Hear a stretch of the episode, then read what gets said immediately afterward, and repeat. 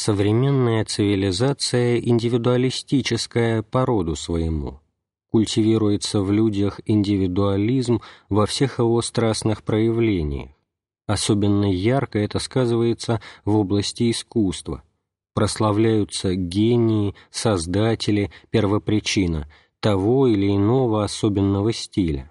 Иными словами, ценится оригинальность, индивидуальность артиста. По всему принципу строится наше социальное общество.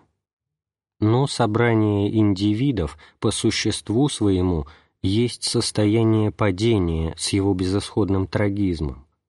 Культ падения ведет к отчуждению от Бога, снижается человек омрачением в нем образа Божия. Обратное всему собор персон, соль земли и свет миру осуществляется сие в Церкви Христовой с особенной силой в литургическом акте, именно там является образ Пресвятой Троицы. Всем содержанием божественной литургии священнослужитель призывается к тому, чтобы приносить Богу служение, свойственное персоне, в духе гефсиманской молитвы Христа персону в божественном бытии мы не мыслим как статическое, самозамкнутое начало. Это было бы возможным в перспективе генотеизма ислама и даже в пределах Ветхого Завета, но никак не в открывшейся нам Троице, триединство которой есть бытие предельно динамическое. Сию динамику мы научились видеть в любви, которая является самым глубоким моментом факта вечного самоопределения лиц Святой Троицы. Мы не говорим, что любовь есть сущность божества, но что она выражает сию последнюю более, чем что-либо иное. Первое послание Иоанна, глава 4, стих 8. Сущность несообщима твари, и потому пребывает вечно непознаваемо. Все, что несообщимо разумным тварям, непознаваемо. Энергия же божественной любви изливается на сотворенных по образу, и стяжание ее заповедано нам. В божественном бытии момент, выявляющий сущность, именуется акт, энергия. Сообщение нам нетварной энергии совершает наше уподобление Творцу, обожает нас любовь как изначальная и непреложная жизнь триединого Бога, своим вселением в нас делает нас не только бессмертными в смысле непрекращающегося вовеки существования, но и безначальными, ибо безначальна сама внутритроечная любовь. Несозданный свет, нисходя на человека, дает ему живой опыт сей любви.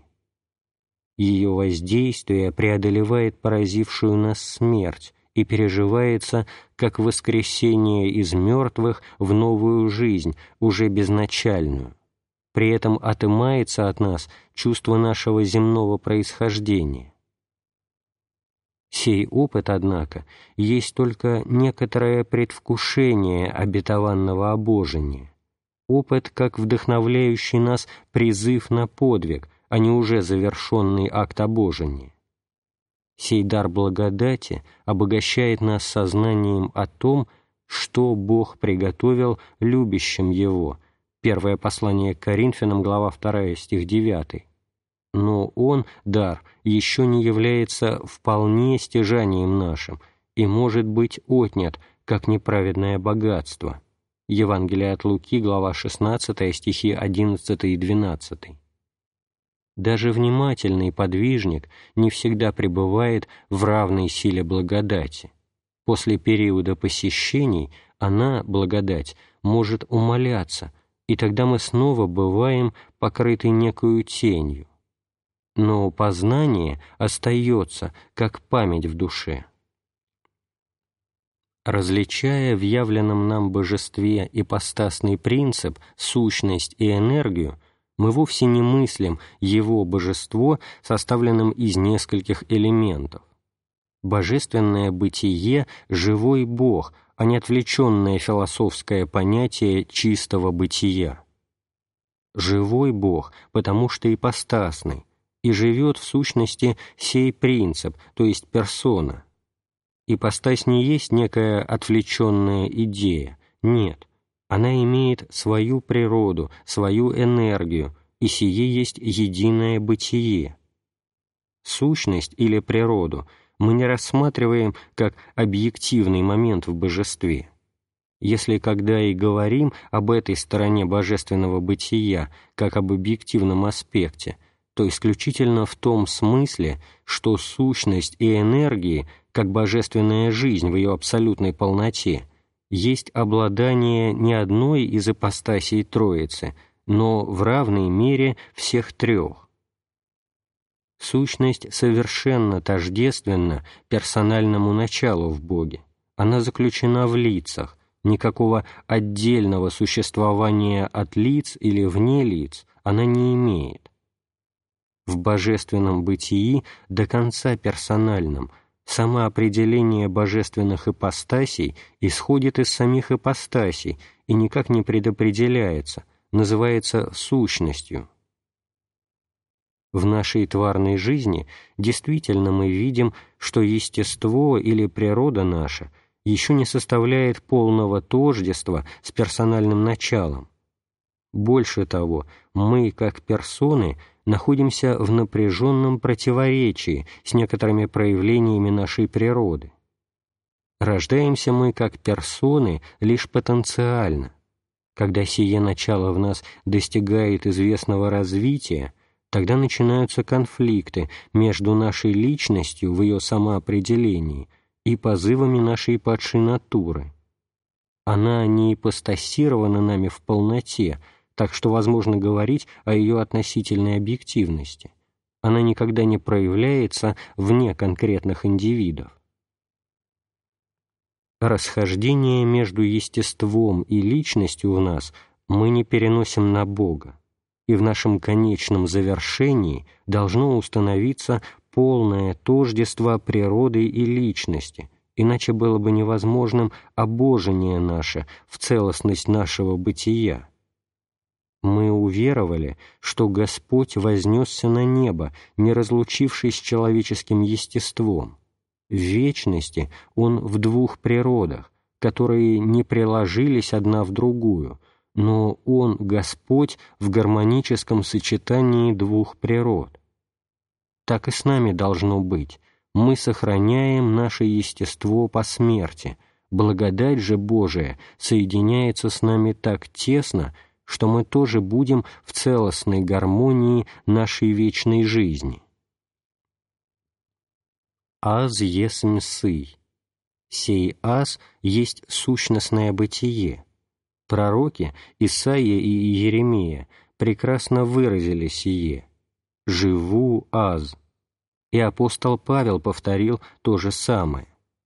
Книга пророка Исаии, глава 49, стих 18, книга пророка Иеремии, глава 22, стих 24, глава 46, стих 18, послание к римлянам, глава 14, стих 11. Все в этом аз – и мы имеем обетование персональной вечности. «Я живу, и вы будете жить, как персоны, Петр, Иоанн, Андрей», — сказал Господь. Евангелие от Иоанна, глава 14, стих 19. По исходе отсюда наш персональный дух сохранится именно как таковой и не вольется в океан сверхличного абсолюта, как некая капля — или подобно тому, как наше дыхание сливается с атмосферой и растворяется в ней. Бог создал естество наше, и, конечно, Он единый, знает пределы Его возможностей. Наши ипостаси поставляются в данной природной стихии. Мы же не знаем ее как должно. Она постепенно раскрывается нам, становясь содержанием личности, призванной к всецелому обладанию своей природой. В своей финальной актуализации тварная ипостась также явится носителем полноты этой природы, которая задумана Творцом, способную вместить полноту Бога человеческого бытия, Христос, который и есть мера человека, явил сие в своем вознесении.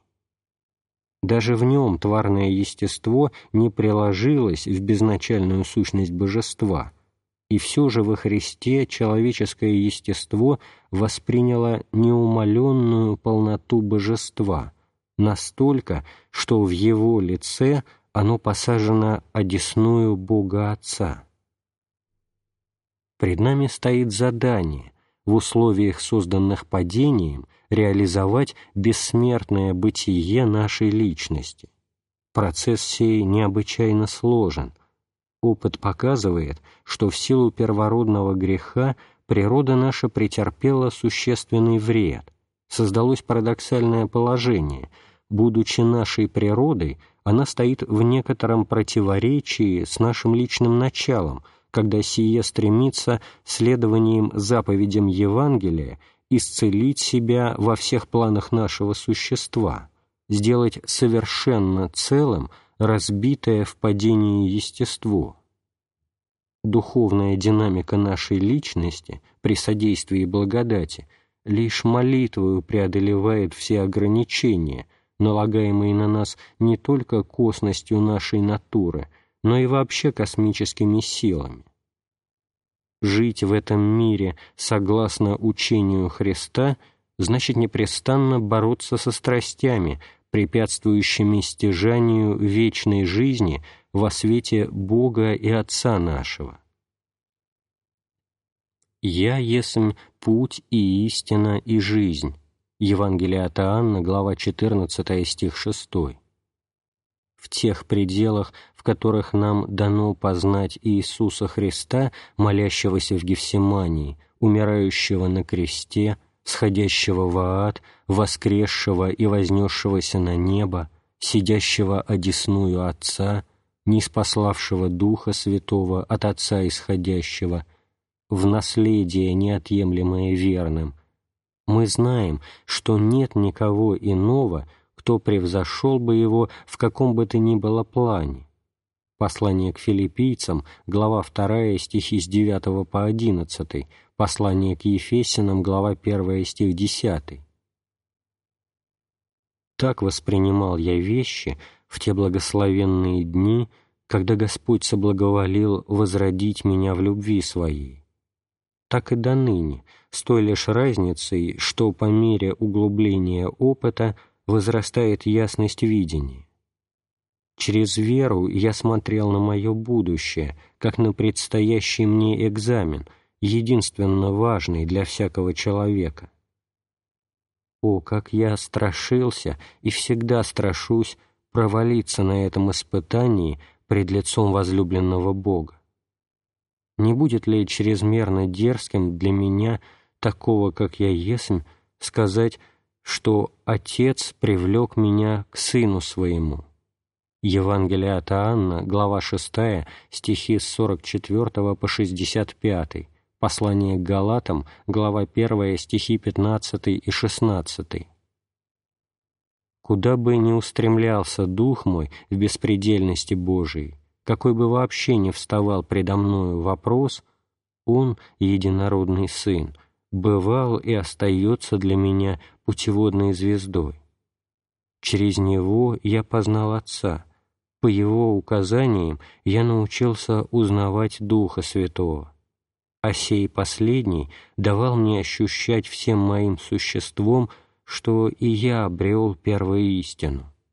Евангелие от Иоанна, глава 16, стихи 13 и 14, послание к Галатам, глава 1, стихи 15 и 16 единственной заботой моей по обретении было осуществить сию дивную истину в жизни моей.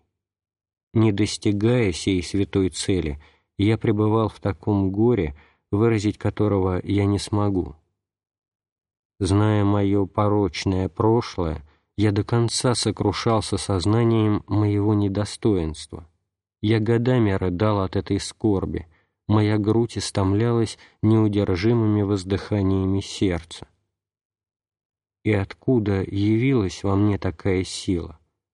Те, что не согрешили, подобно мне, не поймут меня, но если подумают, что я преувеличиваю, то ошибутся. Нет большего несчастья, чем оскорбить любовь святого святых.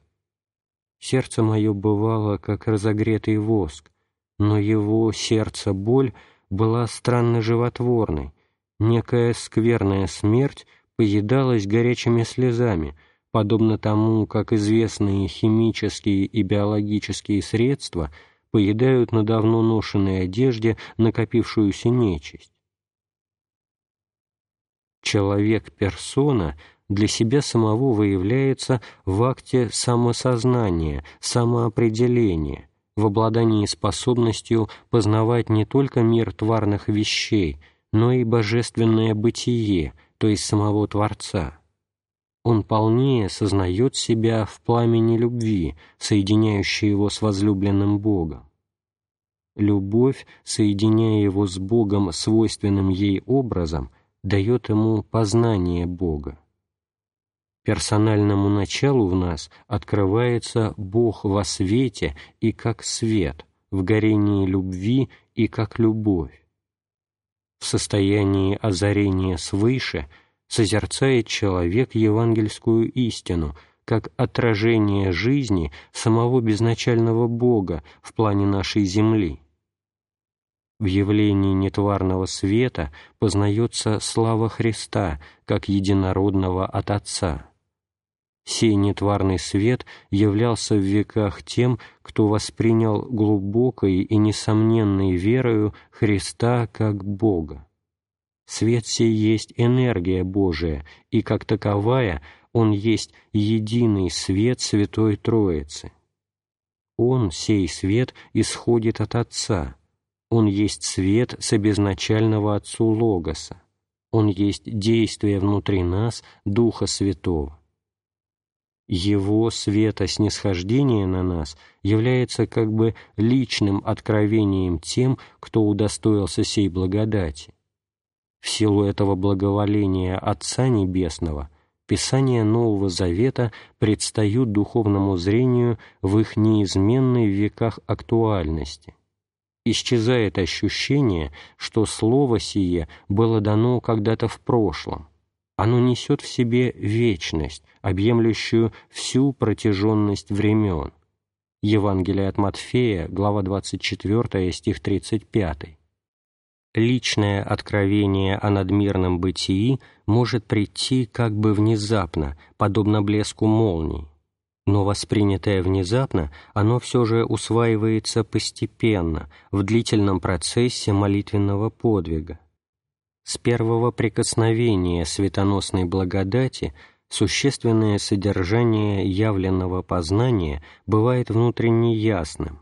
В душе нет потребности изъяснения переживаемого в рациональных понятиях. Она удивляется благости Божией и всецело заполнена присутствием Духа Божественного в ней. Когда же свет сей отступит от души, тогда тихий восторг ее сменяется печалью, и, естественно, растет жажда более совершенного, то есть непреложного и неотъемлемого единения с возлюбленным Богом. Первый, кому открылся абсолютный Бог как персона, был Моисей, но и его исключительный гений не смог воспринять всей глубины явленного ему «аз есмь», Исход, глава 33, стих 23. Из истории Бога откровенной религии Ветхого Завета мы видим, что ни один пророк не достиг всей полноты, свойственной персональному началу. Образ всего бытия с великой силой был явлен миру Христом.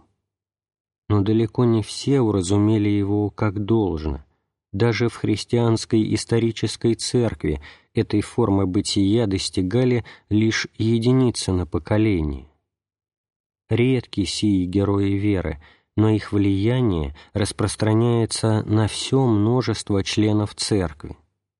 Следуя за избранниками Бога Вышнего, не поддающиеся учету число благочестивых подвижников становились в ту же перспективу, хотя и не достигали ее вершин Так я рассматриваю себя самого.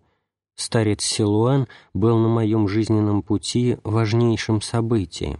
Благодаря ему я так близко в течение ряда лет был зрителем и даже учеником подлинно христианской жизни. Его молитвам обязан я несравненно более, чем всем другим моим наставникам. А среди них было несколько выдающихся представителей нашей церкви, облагодатствованных аскетов в монастырях и в пустыне, епископов и священников, также и профессоров богословской школы. Старцу Силуану в начале его монастырской жизни явил себя Господь в великом свете, как я пытаюсь описать сие событие в моей о нем книге. Тогда познал он Бога Духом Святым, тогда ему было дано насладиться неописуемым Христовым смирением, и он стал молиться за весь мир, как за самого себя – нет нужды говорить, что это духовное состояние идет далеко за пределы человеческой этики, что ему, старцу, дано было жить в сфере сего света, дышать воздухом горнего мира. Процесс моего роста был медлительным по сравнению с ним, но и то, что я получил, незаслуженно велико для меня. Позднее, уже в пустыне, моему духу-уму в молитве пришло уразумение онтологического места персонального начала в бытии божественном и человеческом. Да не покажется противоречивым, что в одиночестве пустыни я глубже осознал ипостасное начало. Уверен, что это было следствием моего стремления все жить во Христе через Его ипостась, без него я не знаю ни Бога, ни человека. В пустыне же, более чем в других местах, и мне бывала дана молитва за весь мир, за все человечество, за всего Адама. Через молитву весь Адам перестает быть продуктом усилий воображения, становится конкретной реальностью, действенным содержанием созерцания глубокому состраданию всему человечеству содействовала и мировая война, вторая. Да не вменится мне в безумие или чрезмерное дерзание считать ту молитву даром от Бога, как некую отдаленную тень Гефсиманской молитвы Христа.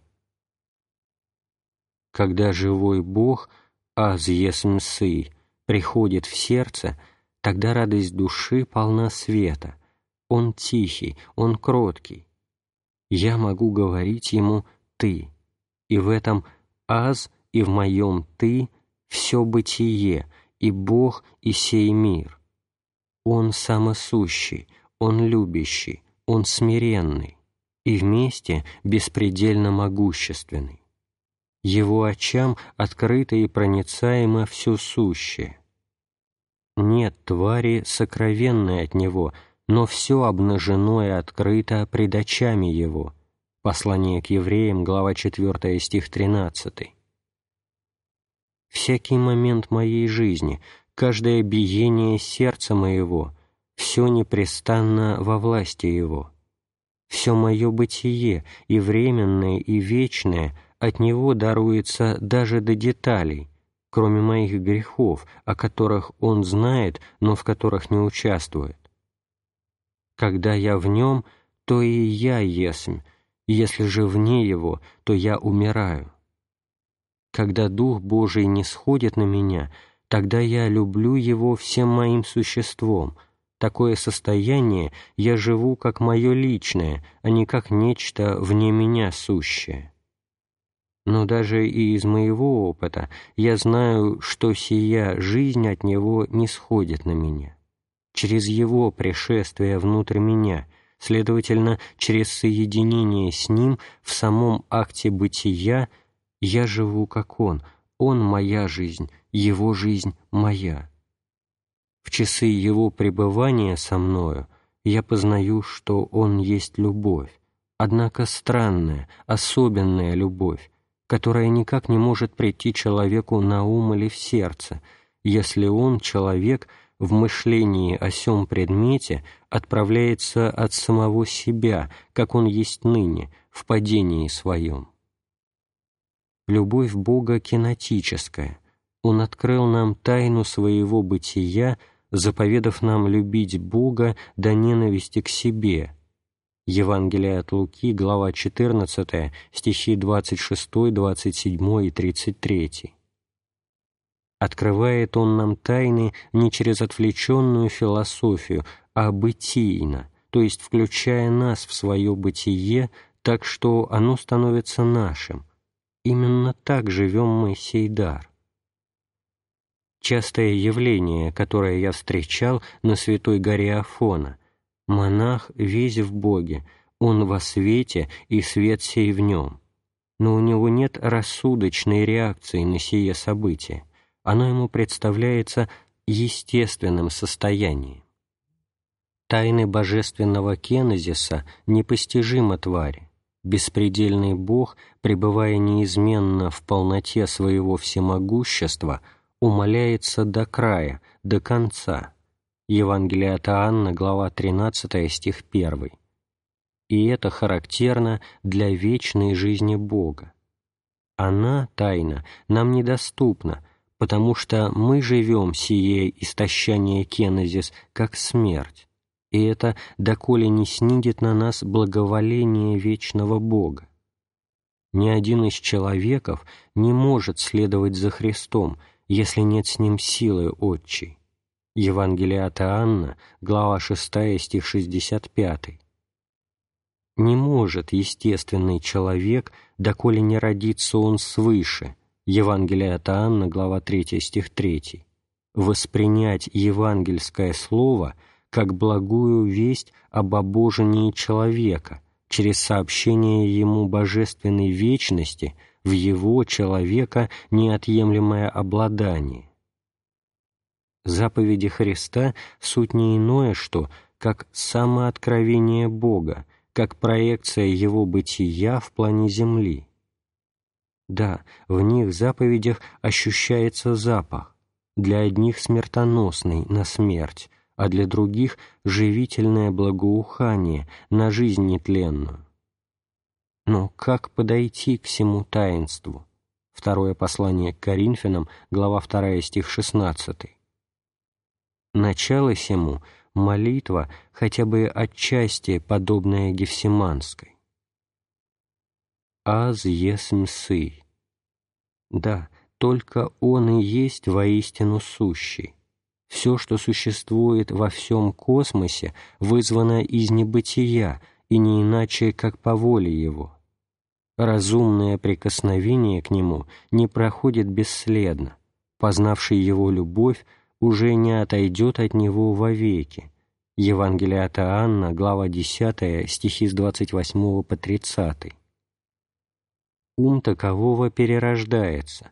Прежде он был склонен повсюду видеть детерминированные космические процессы, теперь же все начинает воспринимать во свете персоны. Подобное познается подобным, лишь персона способна познавать живого Бога. Удаляется бессмысленное круговращение всего, что не персонально, земля, все миры, достигаемые нашим умом и убегающие в неисследимые дали, все говорит о нем. И без него ничтоже бысть, еже бысть. Евангелие от Иоанна, глава 1, стих 3. Что есть человек, что ты помнишь его? Послание к евреям, глава 2, стих 6, Псалом 8, стих 5. Вот, он сам, первый, ищет быть с нами, чтобы сообщить нам полноту своей неувидаемой жизни.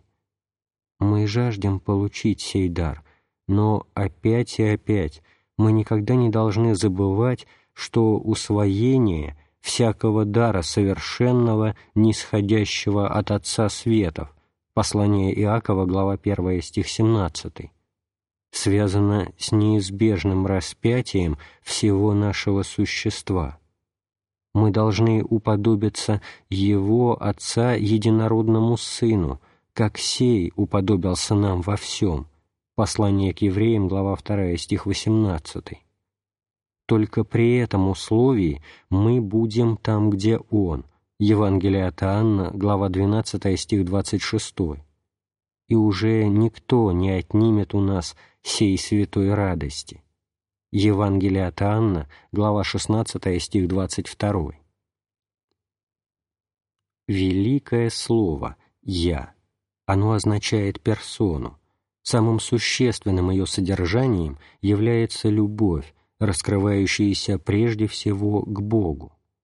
«Я» не живет в спазме самолюбивого обращения на себя. Творимая волею Бога-Творца из ничто, погружаясь в себя, она пребудет в своем ничтожестве. Заповеданная Христом любовь к Богу до ненависти к себе при отрешении от всех душевных и плотских связей выводит дух человека в просторы божественной вечности.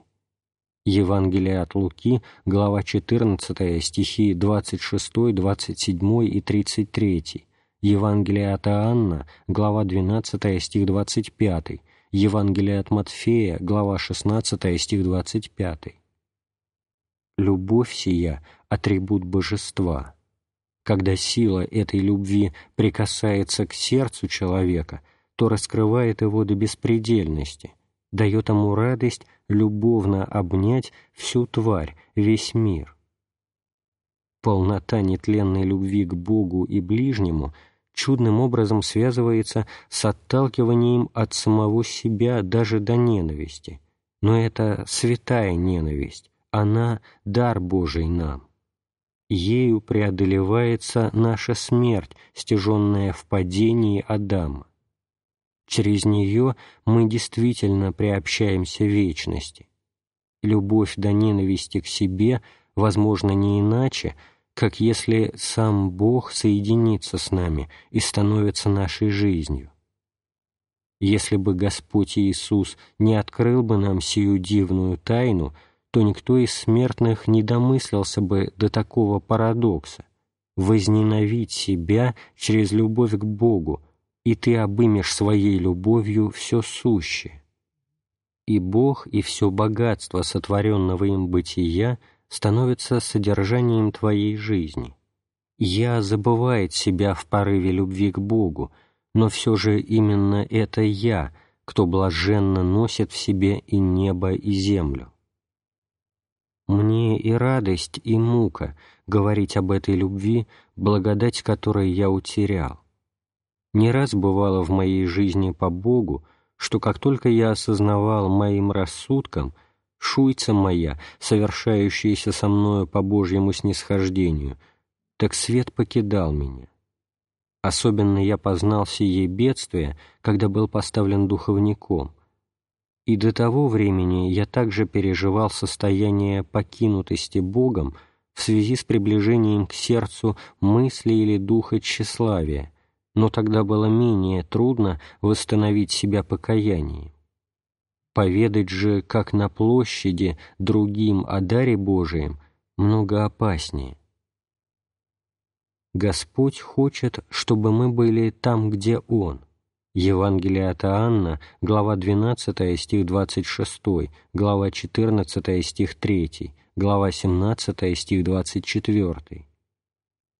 Он дал нам повеление возненавидеть себя, потому что и сам совершил сие по отношению к Отцу Своему, да и к нам, искаженным грехами. О, если бы видели, в каком мире живет Христос! тогда бы мы оценили заповеди Его как невыразимо высокую честь уподобиться Ему во всем. В те дни, когда приблизились Его гефсиманские и голговские страдания, Он решительно двинулся к тому, чтобы и как человек совершить подвиг истощания. «Отче, о, если бы Ты благоволил пронести чашу сию мимо меня!» но не моя воля, а твоя да будет». И был пот его, как капли крови, падающие на землю. Евангелие от Луки, глава 22, стихи с 42 по 44.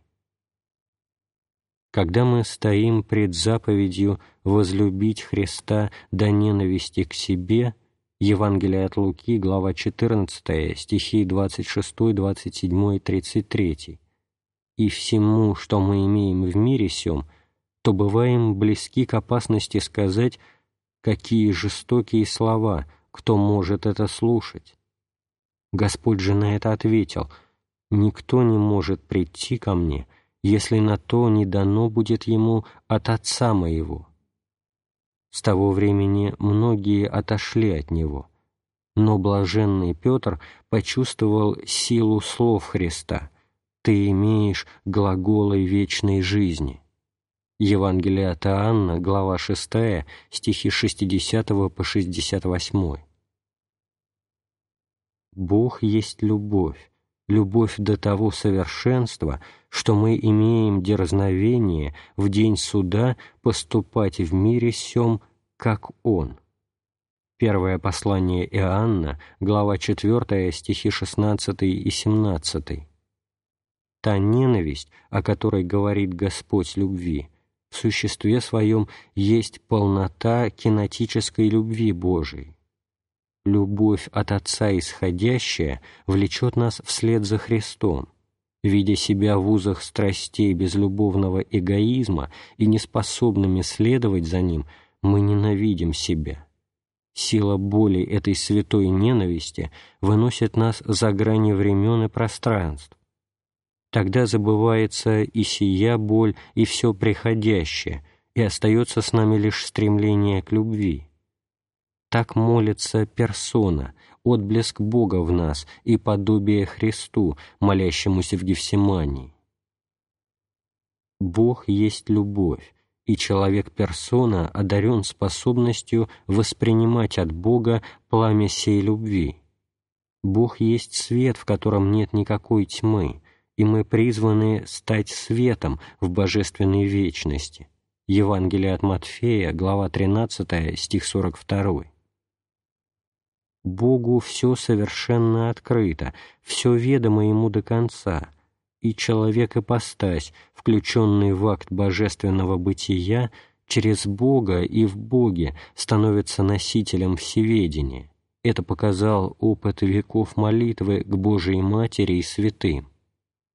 Бог все наполняет, везде присутствует, не сущностью, которая абсолютным образом трансцендирует все тварное, но своей жизненной энергией, и сыны Царствия в Духе Святом становятся как бы везде присутствующими. Обращенные к единому Богу, святые в нем видят весь мир. Человек — тварная ипостась, однако в своем внутреннем существе, как образ абсолютного Бога, и он есть некий всемирный центр — великий и дивный в своем конечном завершении через Сына с обезначального Отцу. Сие отчасти предугадывается в состоянии благодатной смертной памяти, когда человек свою смерть переживает как космическую катастрофу. В нем самом, для него самого, с его смертью все умирает, даже и Бог, уже познанный до некоторой меры. Негативный характер этого опыта прилагается в позитивный опыт воскресения души, когда не сходит на молящегося нетварный свет, порождает в нем глубокую молитву за всего Адама. Тварная ипостась персона является богообразным центром. Творец относится к нему не как к своему акту, но как к некоему факту даже для него – для ипостасии нет внешнего авторитета. В силу этого нет никого и ничего во всем бытии мира, что или кто мог бы навязать ему, человеку, свою волю, принудить к тому или иному выбору насилием, будь то во времени или в вечности. И Бог Вседержитель и Создатель всего сущего своим явлением во плоти – завершил свое откровение нам через смерть на кресте о безмерности своей любви к нам и тем влечет нас к себе, первообразу нашему. Евангелие от Иоанна, глава 6, стих 44, глава 12, стихи 32 и 33. Спасаемся мы только через веру во Христа, как извечную истину бытия несокрушимого. Он заключил свое истощание на кресте возгласом «совершилось» и, преклонив главу, предал дух. Евангелие от Иоанна, глава 19, стих 30. Непостижимо в полноте своей сие совершилось. Но в данном контексте я осмеливаюсь остановиться вниманием на том, что именно тогда закончилось откровение о кинетическом характере любви Божией, любви, свойственной персональному началу. На пороге моей физической зрелости в 17-18 лет Господь оставил меня, и я пал падением нашего праотца. Не до конца удалился он от меня, как я могу судить об этом теперь, но воззвал меня из темной бездны и приоткрыл мне духовную сущность первородного греха. Если понимать грех как уклонение от Бога и Отца в силу аберрации или умственного видения бытия или вследствие преступления против его любви, то грех Адамов, то есть мой, имел оба сие аспекта. Человек, ощутив внутри самого себя отражение, отблеск абсолютного существа, рискует впасть в преувеличенное себе понятие и взыскать нечто превосходящее его меру. Находясь в подобной аберрации, он стремится утвердиться в своем видении, ошибочно приняв его за истину о себе. Именно сие претерпел Адам, а вслед за ним многие из его потомков повторили и продолжают повторять тот же грех. Человеку оказались не чуждыми гордые порывы безумной свободы. Всем нам необходимо знать эту правду о нас.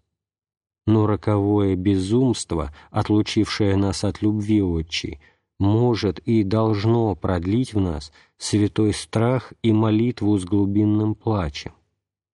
Мы, тварь, абсолютное истинное существо даровало нам бытие и обещало приобщить нас своей безначальной и бесконечной жизни.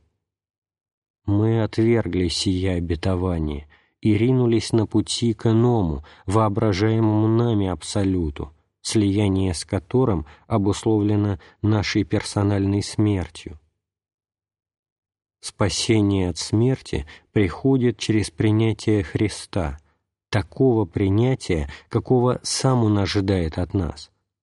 Если не уверуете, что это Я, который открылся прежде Моисею на Синае, то умрете во грехах ваших.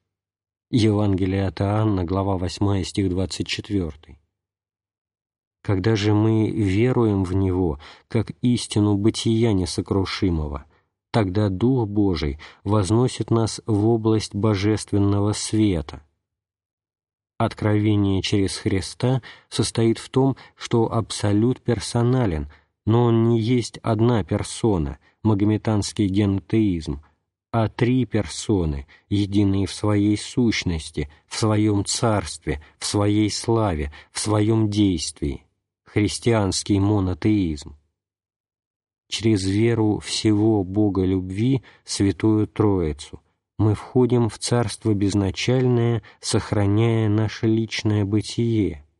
Здесь нам дается первая встреча с нашим Творцом, осуществление же искомого нами соединения с Ним лежит за пределами нашего земного бывания.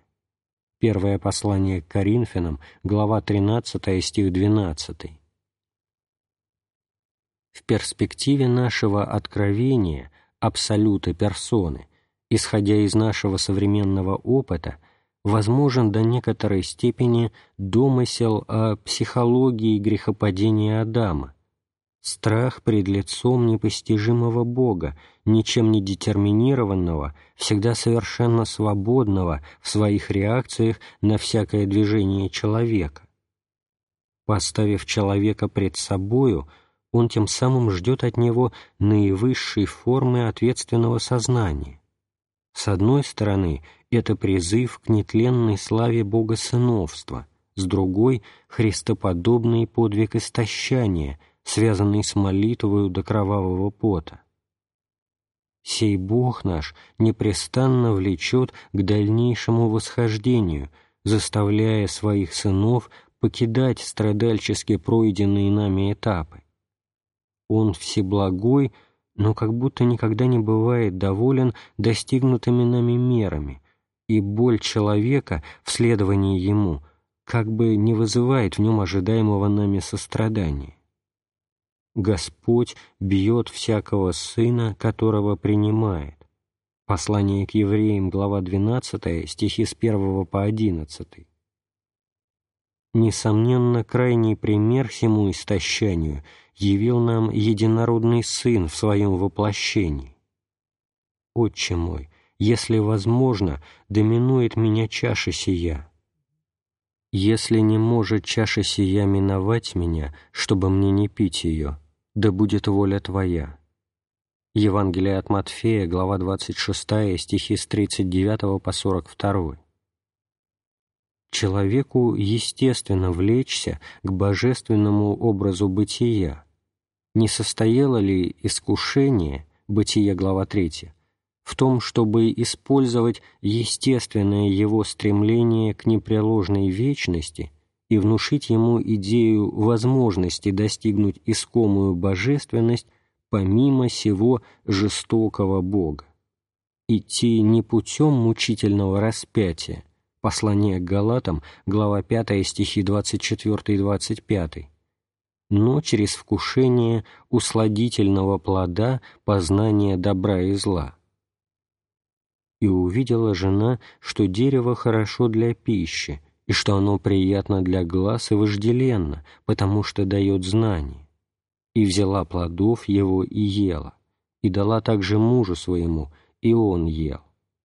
Бытие, глава 3, стих 6. И в наши дни нередко можно встретиться с носителями той же идеи, уклониться от крестного пути Евангелия и идти к соединению с Абсолютом посредством знания, гносиса. Убеждаясь в относительности, весьма далекой от совершенства личного начала в нем самом, человек логически приходит к мысли о недопустимости переносить сие начало на абсолют.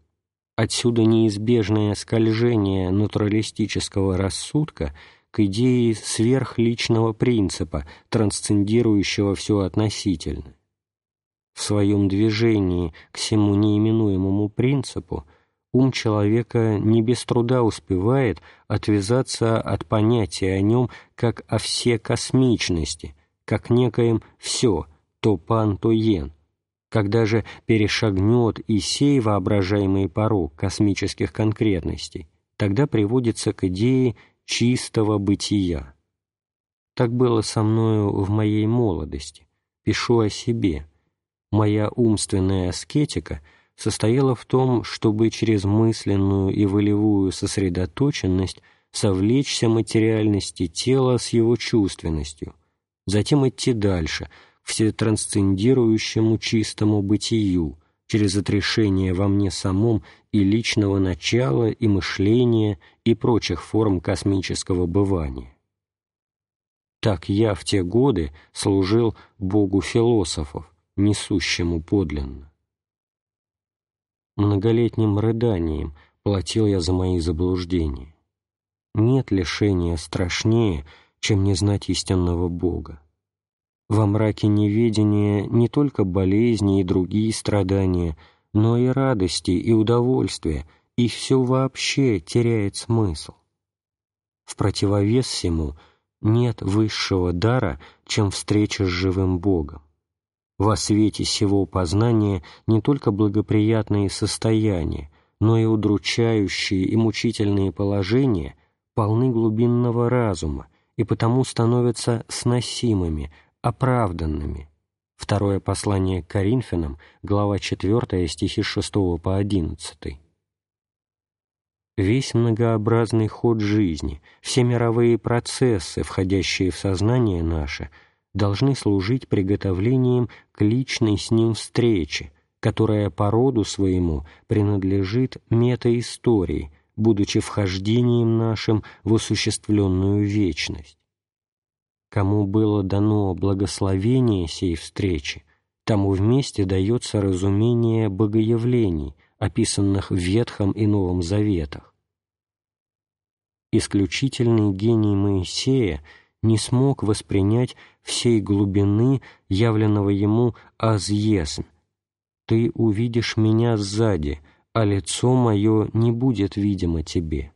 Исход, глава 33, стих 23, Евангелие от Матфея, глава 18, стих 10 истинное содержание Синайского откровения веками пребывало нераскрытым, и сокровенный Бог созерцался во мраке. Исход, глава 20, стих 21, второе послание к Коринфянам, глава 3, стихи с 14 по 16. Бога не видел никто никогда. Единородный Сын, сущий в недре Отчим, Он явил. Евангелие от Иоанна, глава 1, стих 18.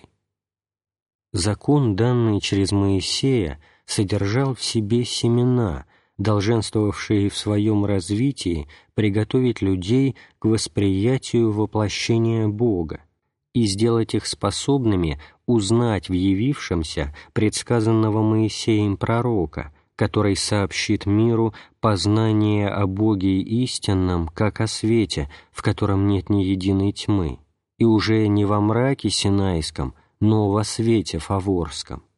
Второзаконие, глава 18, стихи с 15 по 19, Евангелие от Иоанна, глава 1, стих 45, глава 4, стих 25, Евангелие от Матфея, глава 11, стих 3, Деяния, глава 3, стих 22. Всему, что было открыто в Ветхом Завете, Господь дал новые вечные измерения, но намек на предстоящее восполнение был вполне необходим в истории Бога Откровения. Евангелие от Матфея, глава 5, стихи 17 и далее. «Велик и свят для нас Ветхий Завет, когда мы его понимаем как учат Христос и апостолы Его, и даже Моисей. Никто из них не абсолютизировал закона как последнее совершенство, в силу чего нужно было бы отвергнуть всякое новое восполнительное откровение. Да и Моисей заповедал ждать нового пророка, который, когда придет, то возвестит нам все. Евангелие от Матфея, глава 5, стих 17. Христос говорил народу на языке, понятном и самым простым людям, но содержанием его бесед были реальности, недоступные никому на земле, ни даже апостолам. «Прежде, нежели был Авраам, аз есмь, я и Отец едино есмы. Никто не знает Сына, кроме Отца, и Отца не знает никто, кроме Сына, и кому Сын хочет открыть. Отец мой возлюбит его, и мы придем к нему и обитель у него сотворим. Я умолю Отца и даст вам другого утешителя, да пребудет с вами вовек». Евангелие от Матфея, глава 11, стих 27, Евангелие от Иоанна, глава 8, стих 58, глава 10, стих 30, глава 14, стихи 16 и 23. Вот некто третий. Как возможно примирить сие с нашим глубоким сознанием, что Бог? Опять Господь сказал, «Когда придет Дух истины, который от Отца исходит, то наставит вас на всякую истину». Евангелие от Иоанна, глава 16, стих 13, глава 15, стих 26 и Он, Дух Святой, пришел и действительно наставляет, но, как видим, и это наставление оказывается медлительным процессом. Христос открыл нам тайну первобытия, того, кто в начале, три несводимых один на другого. Суть, вернее, быть может сказать, есть бытие единое, даже простое, которому, однако, не противоречит множественность развлечений.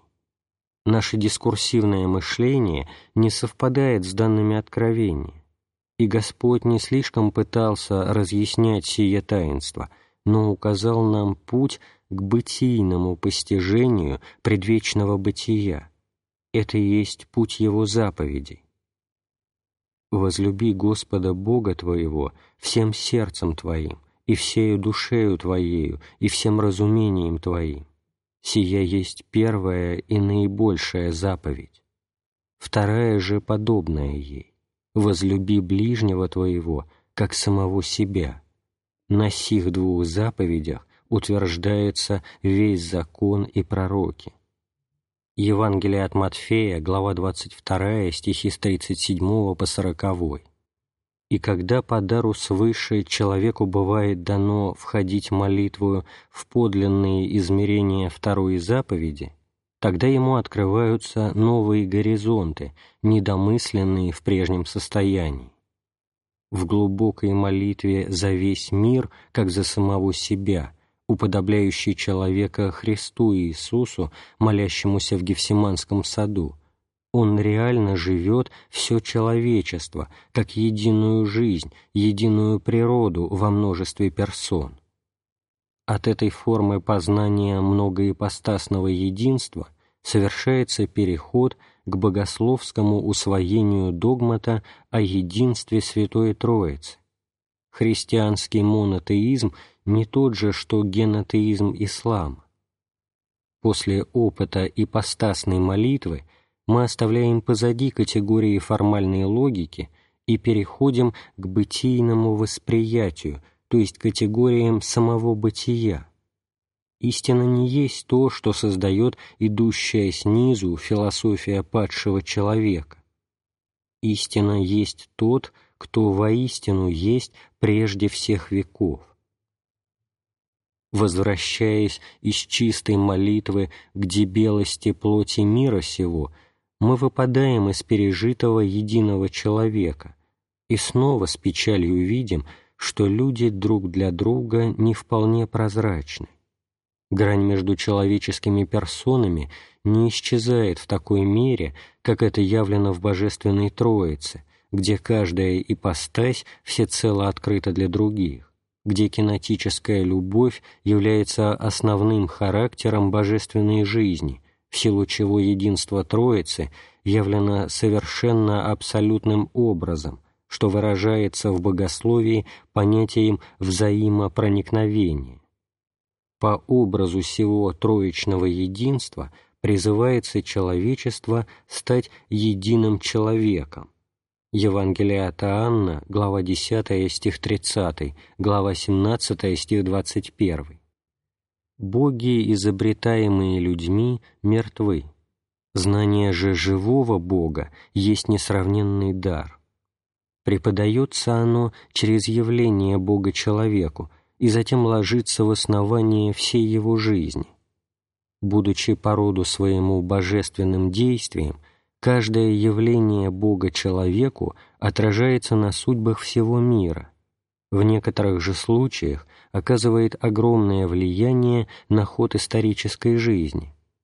Примеры Синайское откровение явилось источником силы и власти для всех действий Моисея, хотя оно, откровение, в своей последней глубине превосходило его разумение, как не вмещалось оно в сознание еврейского народа вплоть до явления Христа.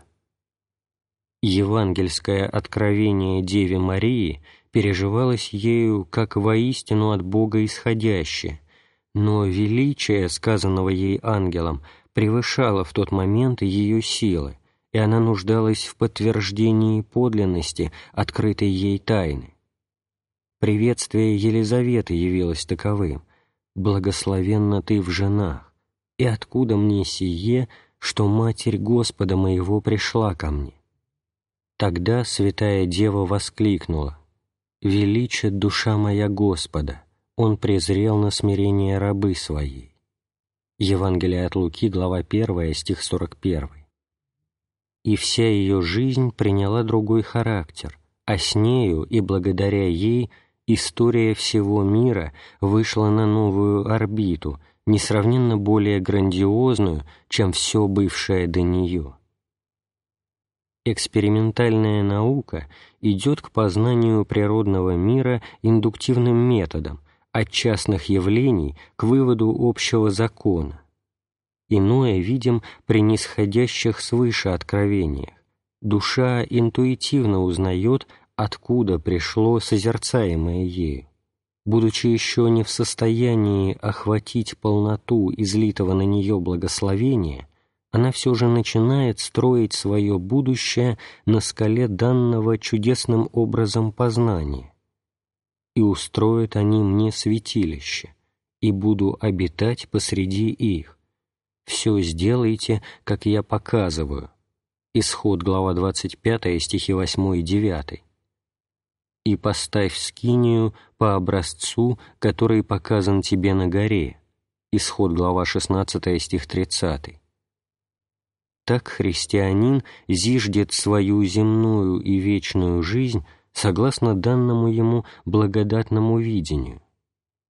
Когда речь идет о бытийном познании персонального Бога, тогда имеется в виду общность бытия, а не голое интеллектуальное понимание проблемы. Человек-персона живет Богом и в Боге. Эта реальность может быть выражена иным порядком – Бог объемлет человека всецело, ум, сердце и тело. Познающий персона и познаваемый Бог соединяются воедино. Ни один, ни другой никак не становятся объектом в своем слиянии. Взаимное познание Богом человека, человеком Бога носит характер персональный, исключающий объективацию – Сей союз любви есть духовный акт, при котором возлюбленный является нашим бытием. Любви свойственно переносить жизнь в того, кого любишь, до забвения о самом себе. Божественная любовь по своему роду, достоинству, величию, гармонии, власти превосходит все, что знает земля. Чудно при этом то, что это состояние воспринимается как воистину единственно естественное человеку. Дивная вещь, он и другой, и вместе мой. Достижение сей любви по существу есть стяжание благодати Духа Святого, о чем говорил святой Серафим Саровский. Процесс стяжания проходит через три стадии – Первое соединение с Богом возможно как дар благоволения в некий момент, который Бог находит благоприятным, когда человек воспримет посещение с любовью. Это есть акт самооткровения Бога данному лицу. Свет Божий дает подлинный опыт божественной вечности. Однако это не есть завершение обожения человека. Сей дар возможно определить как еще неправедное богатство, то есть благодать Божия, еще не слилась с нами так, чтобы наша природа и благодать стали навеки едино. Евангелие от Луки, глава 16, стихи с 9 по 12. Второй этап – длительный период богооставленности различной силы. В своих крайних степенях это страшно, душа испытывает свой выпад из света, как смерть в плане духа. Явившийся свет еще не есть неотъемлемое состояние души. Бог уязвил наше сердце любовью, но затем отошел. Предстоит подвиг, могущий длиться годами, даже десятилетиями. Благодать иногда приближается и тем подает надежду, обновляет вдохновение и снова покидает. Это альтернативное состояние – чрезвычайно важный этап вырастания человека до возможности самоопределения в вечности. Бог оставляет нас, чтобы мы проявили наше самовластие. Знание же пути к совершенству мы унаследовали от отцов. Замечено, что весьма многие после испытания благодати, затем, лишившись ее, отпадают от Бога. Пережитое посещение свыше склоняются они признать временной психической экзальтацией, особенно свойственной началу возмужания. Старец Силуан так говорил об этом. «Все, чему когда-либо научила благодать, надо делать до конца жизни. Господь иногда оставляет душу, чтобы испытать ее, чтобы душа показала свой разум и свое произволение. Но если человек не будет понуждать себя на делание, то потеряет благодать, а если проявит свое произволение, то благодать возлюбит его и уже не будет оставлять. Благодать возлюбит человека и уже не будет оставлять его. Завершение подвига стяжания благодати — это есть третий этап, конечный. В совершенстве он не может быть длительным, подобно первому, ибо состояние обожения благодатью земное тело не выдерживает, непременно последует переход от смерти в жизнь. И сам человек не желает возвращаться все в ту же тягостную смену состояний.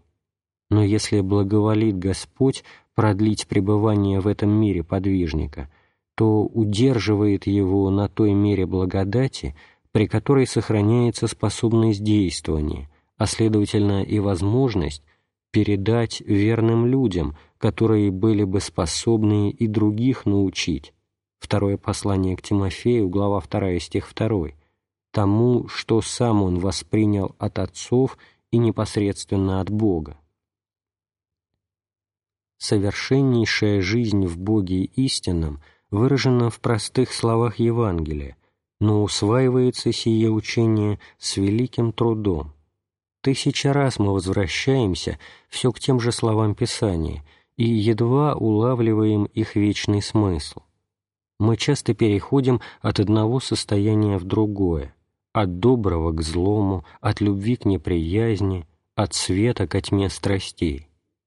Мы сравниваем их действия на душу человека – и боремся за стяжание лучшего.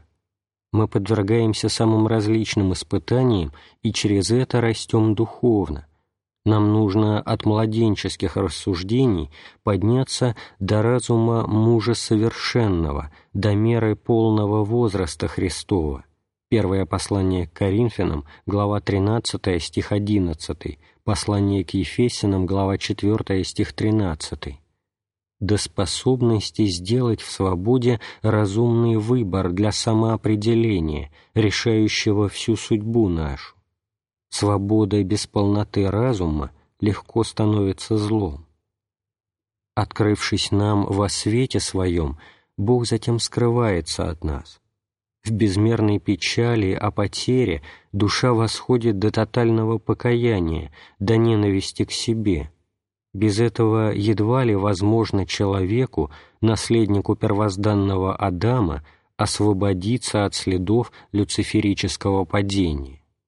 А ведь только при этом сможет человек войти в сферу невечернего света, во внутреннейшее за завесу, куда предтечью за нас вошел Иисус. Послание к евреям, глава 6, стихи 19 и 20. Сие последнее явится завершением обожения, когда новое падение становится исключенным. Признаками полноты Христового возраста в пределах земли являются молитва, подобная Гефсиманской молитве Христа, и смерть, подобная Голговской. При этом совершается подлинное проникновение человека в божественную вечность, Вхождение в радость Господа. Евангелие от Матфея, глава 25, стих 21.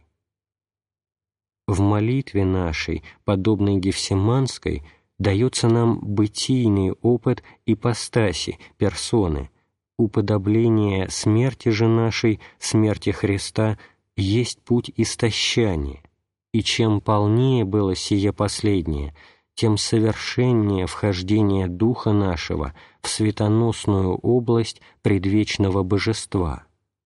И независимо от того, говорит ли человек или не говорит в словах о своем реальном состоянии, он живет его как бытийное сознание, ныне во Христе и аз есмь.